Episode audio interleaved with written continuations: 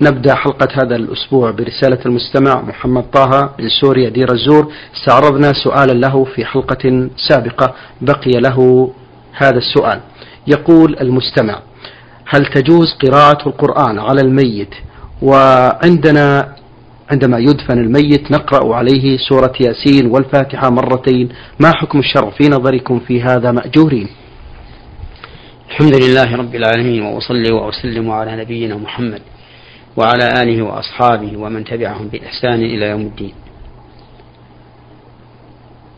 جوابنا على هذا السؤال يحتاج إلى مقدمة نافعة، وهي ما كان رسول الله صلى الله عليه وسلم يعلنه في الخطبة يوم الجمعة، فيقول: أما بعد، فإن خير الحديث كتاب الله، وخير الهدي هدي محمد صلى الله عليه وسلم، وشر الأمور محدثاتها، وكل محدثة بدعة، وكل بدعة ضلالة، وكل ضلالة في النار.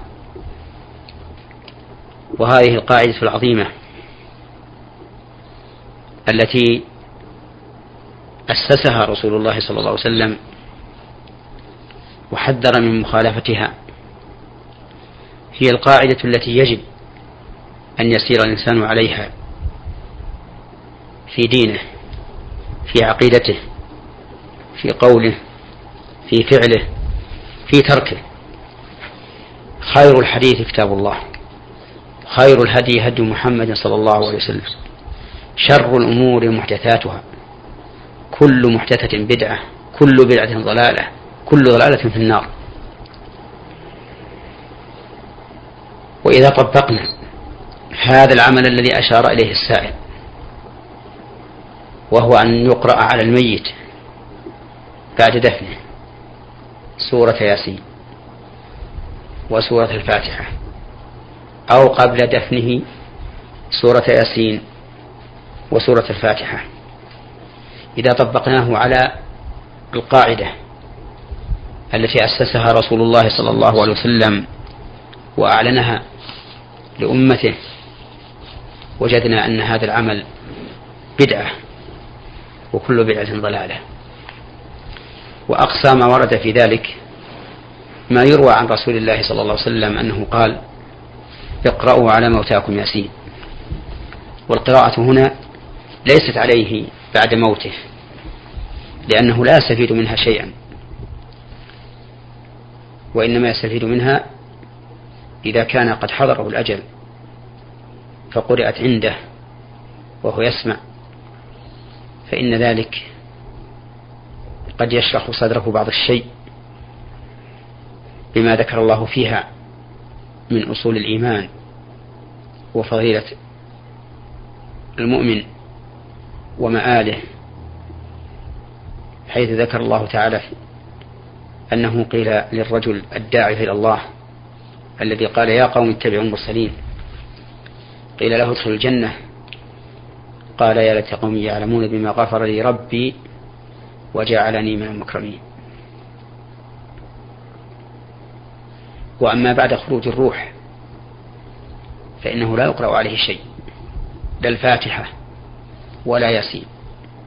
وكذلك بعد الدفن لا يقرأ عليه شيء، لا الفاتحة ولا ياسين.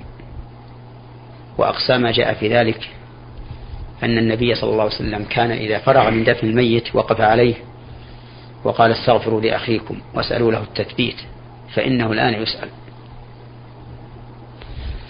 ومعلوم أن الميت إذا مات انقطع عمله إلا من ثلاثة: إلا من صدقة جارية، أو علم ينتفع به، أو ولد صالح يدعو له. وهذا الحديث يوجب للمؤمن أن ينتهز فرص الحياة ويعمل قبل أن لا يستطيع العمل، يأخذ من حياته لموته، ومن صحته لسقمه، ومن غناه لفقره، ومن فراغه لشغله، حتى يكون حازما منتهزا للفرصة. فالميت إذا مات فإن أفضل ما نهدي إليه أن ندعو الله له المغفرة والرحمة، وأن يفسح له في قبره ويوسع له فيه، وأن وأن يفسح له في قبره وينور له فيه، وأن يدخله الجنة ويعيده من النار، وأن يتجاوز عن سيئاته، إلى إلى غير ذلك من الدعاء النافع الذي ينتفع به الميت. أما الأعمال الصالحة فينبغي أن يكون, أن يكون الإنسان الحي منتهزا لها، يجعلها لنفسه، لأنه هو أيضا سيحتاج. ونحن الآن ونحن في مهلة من الزمن كرماء في الزمن، لا يهمنا ما ضاع منه ولا ما بذلنا منه في أمور لا تنفعنا، ولكن عند حضور الأجل وانقطاع الأمل نعرف قدر الوقت، فيقول الإنسان عند موته: رب ارجعون لعلي أعمل صالحا فيما تركت، ويقول رب لولا أخرتني إلى أجل قريب فأصدق وأكن من الصالحين. فنصيحتي لنفسي ولإخواني انتهاز الفرصة ما دام الإنسان في زمن المهلة، وأن يكثر من الأعمال الصالحة المقربة إلى الله لنفسه هو. وأما من مات من أقاربه أو إخوانه أو أصحابه فليكثر لهم من الدعاء، فإن الله تعالى إذا استجاب له دعوة يحصل بها النجاة من النار ودخول الجنة، فهذا غاية ما, ما يتمناه الإنسان. نعم، بارك الله فيكم فضيلة. نعم، وخلاصة الكلام أو خلاصة الجواب على هذا السؤال أنه لا يسلم قراءة الفاتحة ولا ياسين بعد الموت، لا قبل الدفن ولا بعد الدفن. نعم، بارك الله فيكم. آه المستمعة قاف جيم من الطائف تقول: سمعت في برنامجكم نور على الدرب بأن الذهب إذا بلغ نصابا يزكى، ونصابه اثنين وتسعين جرام، وأنا عندي ذهب للاستعمال تبلغ قيمته حوالي ثلاثة آلاف ريال ووزنه لا يبلغ نصاب، كيف أزكيه؟ على حسب القيمة أم على حسب الوزن؟ وما هو مقدار زكاة النصاب بالريال السعودي؟ أرجو الإفادة. زكاة الذهب تكون على حسب الوزن، فإذا قدر أن هذا الذهب أقل من النصاب وزنا فإنه لا زكاة فيه ولو بلغ ما بلغ من الدراهم، وإذا بلغ النصاب بالوزن فإن فيه الزكاة، وحينئذ تقدر الزكاة بقيمته.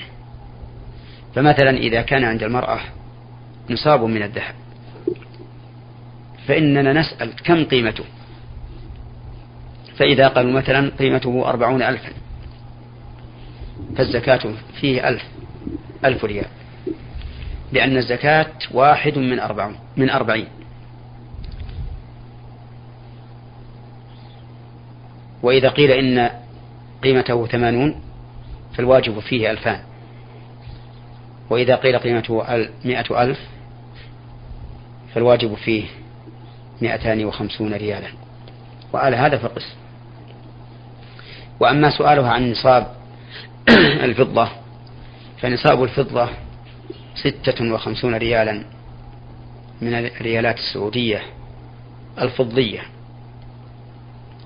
فما بلغ هذا الوزن من الفضة ففيه الزكاة لأنه بلغ النصاب، وما كان, وما كان دون ذلك فلا زكاة فيه. ولا عبرة بالورق لأن الورق يزيد وينقص، فمثلا في وقتنا الآن يذكر أن قيمة الريال من الفضة عشر ورقات، فإذا كان الأمر كذلك صار نصاب الفضة من الورق خمسمائة وستين ريالا ورقيا، لأن المعتبر قيمة الفضة، إذ أن هذه الورقة نفسها ليست فضة حتى تعتبر بنفسها، ولكنها مقومة بالفضة وقيمتها تنزل وترتفع. المستمعة في سؤاله الأخير خا جي من الطائف تقول بأنهم يستعملون دهن دهن لترطيب البشرة، وعندما نستعمل هذا نلاحظ أن الماء ينزل من البشرة بسرعة ولكن لا نشعر بالماء، هل هذا الدهن يمنع وصول الماء إلى البشرة في الوضوء للصلاة؟ إذا كان هذا الدهن له طبقة يعني قشرة فإنه يمنع وصول الماء ولا بد من إزالته قبل الوضوء، وإذا لم يكن له قشرة وإنما ينزلق الماء من فوقه انزلاقا فإن ذلك لا يمنع وصول الماء، لكن في هذه الحال ينبغي للإنسان أن يمر يده على العضو الذي يغسله ليتيقن أن الماء مر على جميعه، لأن الماء إذا كان ينزلق من العضو فربما يكون بعض بعض المواضع لم يصبها الماء. نعم. المستمع عبد الله من السودان يقول في سؤاله بأنه يعمل في دكان ويأتي إليه البعض من الأقارب والأصدقاء ببعض المال على شكل أمانة ويدخل هذه الأمانة في أعماله ويستفيد منها، وإذا طلبوها يدفع لهم نفس المبلغ الذي أودعوه له فقط، فهل عليه شيء في هذا؟ نعم عليه شيء في هذا، فإن الإنسان إذا أعطي دراهم على أنها أمانة عنده يعني وديعة فإنه لا يحل له أن يتصرف فيها بشيء، فلا يحل له أن يدخلها في صندوق المعرض، ولا يحل له أيضا أن يتصرف فيها لنفسه، فإن فعل ذلك فهو خائن. واقع في قوله تعالى يا أيها الذين آمنوا لا تخونوا الله والرسول وتخونوا أماناتكم وأنتم تعلمون، مخالف لقوله تعالى إن الله يأمركم أن تؤدوا الأمانات إلى أهلها. ولكن إذا كان يشق عليه أن يحرزها وحدها في مكان معين فإنه يقول لمن أعطاه إياها إذن لي أن أجعلها في الصندوق مع عموم الدراهم التي عندي، أو إذن لي أن أتصرف فيها، وحينئذ تكون قرضا يجب عليه رد مثلها إذا طلب ذلك صاحبها. نعم بارك الله فيكم. هذا المستمع خير الله من الأردن يقول في سؤاله لدينا عادة قديمة وهي عندما يحل شهر رمضان نقوم عندما يحل علينا شهر رمضان نقوم بذبح الذبائح ونسميها عشاء الموتى وندعو الأهل والأقارب والأصدقاء، ما الحكم في هذا مأجورين؟ هذا بدعة، ولو كان خيرا لسبقنا إليه أصحاب رسول الله صلى الله عليه وسلم، بل لو كان خيرا لدلنا عليه رسول الله صلى الله عليه وسلم، لأن النبي صلى الله عليه وسلم ما ترك خيرا إلا دل الأمة عليه وحثهم عليه، وخير الهدي هدي محمد صلى الله عليه وسلم. ولكن لا بأس أن يكثر الصدقة في شهر رمضان بالطعام واللباس والدراهم والجاه والنفع البدني وغير ذلك، لأن الرسول صلى الله عليه وسلم كان أجود الناس وكان أجود ما يكون في رمضان حين يلقاه جبريل فيدارسه القرآن، فلا رسول الله صلى الله عليه وسلم أجود بالخير من الريح المرسلة. وأما الذبح في رمضان فإن قصد به التقرب إلى الله بالذبح فهو بدعة بلا شك، لأن التقرب إلى الله بالذبح إنما يكون في أيام الذبح في عيد الأضحى والأيام الثلاثة بعده، أو في الهدي الذي يهدى إلى مكة إلى الحرم، أو في العقيقة التي تذبح للمولود في اليوم السابع من ولادته، وما عدا ذلك فإنه لا لا يتقرب إلى الله بالذبح فيه. لكن لو أراد الإنسان أن يتصدق بلحم وذبح ذبيحة من أجل أن يتصدق بلحمها لا تقربا إلى الله بذبحها فإن هذا ليس من البدعة، لأن تفريق اللحم ليس بدعة، ولكن التقرب إلى الله بذبح لم يكن بذبح لم يكن مشروعا هو الذي من البدعة. وأما قول السائل إننا نسميه عشاء الموتى عشاء الموتى فإننا نقول له إن الموتى لا يتعشون ولا يأكلون ولا يشربون، ولا ينتفعون بهذا إلا ما كان صدقة وقربة إلى الله، فإنه إذا تصدق عن الميت بما يقرب إلى الله ونواه للميت نفعه على القول الراجح من أقوال أهل العلم، إن لم يكن في هذا إجماع في في الصدقة. ولكن مع ذلك ليس هذا من الأمور المطلوب المشروع للعبد أن يفعله بالنسبة للموتى، بل الدعاء للموتى أفضل من الصدقة لهم، وأفضل من الحج لهم، وأفضل من الصيام لهم، وأفضل من الصلاة لهم، وأفضل من التسبيح لهم. ودليل ذلك أن رسول الله صلى الله عليه وسلم قال: إذا مات الإنسان انقطع عمله إلا من ثلاثة، إلا من صدقة جارية، أو علم ينتفع به، أو ولد صالح يدعو له.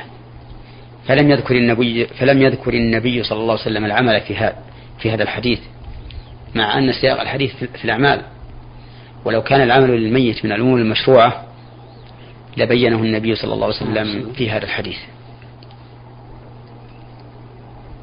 وعلى هذا فإننا نقول أفضل ما تهدي إلى الميت في رمضان وغيره أن تدعو الله له، كما أرشد إلى ذلك رسول الله صلى الله عليه وسلم. نعم. بارك الله فيكم فضيلة الشيخ. هذا مستمع للبرنامج الحقيقة لم يذكر الاسم هنا، بعث برسالة يقول في سؤاله: يسأل عن كتاب تنبيه الغافلين بأحاديث سيد الأنبياء والمرسلين، تأليف الفقيه الزاهد الشيخ نصر الدين محمد بن إبراهيم السمرقندي. يقول: أسأل عن هذا الكتاب والأحاديث الذي ورد وردت فيه، هل هي صحيحة؟ أفيدونا جزاكم الله خيرا. نعم، هذا الكتاب كغيره من كتب الوعظ نعم فيه أحاديث صحيحة، وفيه أحاديث حسنة، وفيه أحاديث ضعيفة، وفيه أحاديث موضوعة. نعم. ولهذا لا ينبغي قراءته إلا لطالب علم يميز بين ما يقبل من الأحاديث التي فيه وما لا يقبل، ليكون على بصيرة من أمره، ولأن لا ينسب إلى رسول الله صلى الله عليه وسلم ما لم يقله أو ما لا تصح نسبته إليه. فإن من حدث عن رسول الله صلى الله عليه وسلم بحديث يرى أنه كذب فهو أحد الكاذبين. وقد صح عن النبي صلى الله عليه وسلم أن من كذب عليه متعمدا فليتبوأ مقعده من النار. فنصيحتي لمن ليس عنده علم بالأحاديث أن لا يقرأ في هذا الحديث في هذا الكتاب، ومن عنده علم يميز بين الصحيح بل بين المقبول وغير المقبول ورأى في قراءته مصلحة فليفعل، وإن رأى أنه يصده عن قراءة ما هو أنفع منه له فلا يذهب وقته بقراءته. نعم. المستمع ميم صاد يقول في سؤاله: سمعته من بعض الإخوة بأن من مات بالهدم أو الحرق فهو شهيد، ولكن هل يتساوى هذا مع الشهيد في سبيل الله؟ ومن مات بواحد من هذا وهو لا يصلي فهل يعتبر شهيدا؟ نرجو النصح والإفادة بهذا. نعم، هذا الذي ذكره السائل في من مات بهدم أو غرق أو حرق فهو شهيد صحيح، صح به الحديث عن رسول الله صلى الله عليه وسلم، ولكن لا يعطى حكم الشهيد المقتول في سبيل الله، فإن الشهيد المقتول في سبيل الله يغفر له كل شيء إلا الدين، والشهيد المقتول في سبيل الله لا يغسل ولا يكفن ولا يصلى عليه، ويدفن في ثيابه بدمائه كما أمر بذلك النبي صلى الله عليه وسلم في غزوة أحد، لأنه يبعث يوم القيامة وجرحه يثعب دما، اللون لون الدم والريح ريح المسك. ولأن الشهيد في المقتول في سبيل الله لا يفتن في قبره، أي لا يأتيه الملكان يسألانه عن ربه ودينه ونبيه، اكتفاء بالمحنة العظيمة التي حصلت له بالجهاد في سبيل الله حيث عرض رقبته وعرض نفسه للتلف والهلاك إعلاء لكلمة الله عز وجل، فكفى ببارقة السيوف على رأسه فتنة. وهذه الأحكام لا تثبت للشهيد في الذي مات بالأسباب التي ذكرها السائل، لكن يرجع له أن يكون شهيدا. ثم إن ها هنا نقطة أحب أن أقولها، وهو أن من قتل في سبيل الله وهو الذي يقاتل لتكون كلمة الله العليا فهو شهيد، ولكننا لا نشهد لشخص معين بأنه شهيد وإن قتل في المعركة. وقد بوّب البخاري رحمه الله في صحيحه على هذه المسألة فقال: باب لا يقال, لا يقال فلان شهيد. واستدل بالحديث الصحيح: ما من مكروم يكلم في سبيل الله والله أعلم بمن يكلم في سبيله إلا جاء يوم القيامة وجرحه أو قال كلمه يتعو دما، اللون لون الدم والريح ريح المسك. فقوله صلى الله عليه وسلم والله أعلم بمن يكلم في سبيله إشارة إلى اعتبار النية، ونحن لا نعلم بنية هذا المقتول، وإن, وإن كنا نعامله بالظاهر فيما يتعلق بالتصليل والتكفين والصلاة، لكننا لا نحكم له في, في الباطن، وهو أنه شهيد من أهل الجنة. ولكننا نقول يرجى أن يكون من الشهداء.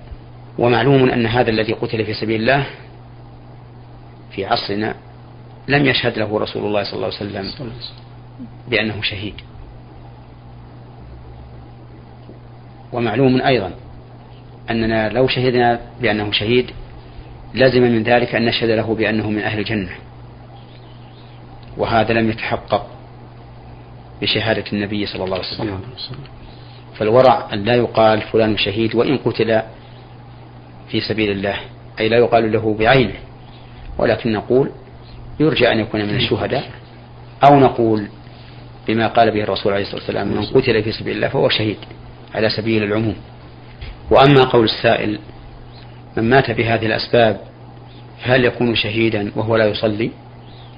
فجوابنا على هذا أن نقول لا، ولا كرامة، فإن من مات وهو لا يصلي فليس بشهيد، حتى لو كان مقتولا في الصف وهو يجاهد الكفار وهو لا يصلي فإنه ليس بشهيد، وذلك لأن من لا يصلي كافر. نعم. والكافر لا ينفع منه عمل إطلاقا، لا ينفعه عمل إطلاقا. قال الله تعالى: وما منعهم أن تقبل منهم نفقاتهم إلا أنهم كفروا بالله وبرسوله. وقال الله تعالى: وقدمنا إلى ما عملوا من عمل فجعلناه هباء منثورا. فمن مات على الكفر فإن جميع أعماله حابطة مهما كانت، حتى وإن كان مجاهدا في سبيل الله وقتل في المعركة ولكنه لا يصلي فليس له أجر، وليس, وليس شهيدا، ولا كرامة له، ويحشر يوم القيامة مع فرعون وهامان وقارون وأبي بن خلف. شكر الله لكم يا فضيلة الشيخ، وبارك الله فيكم وفي علمكم، ونفع بكم المسلمين.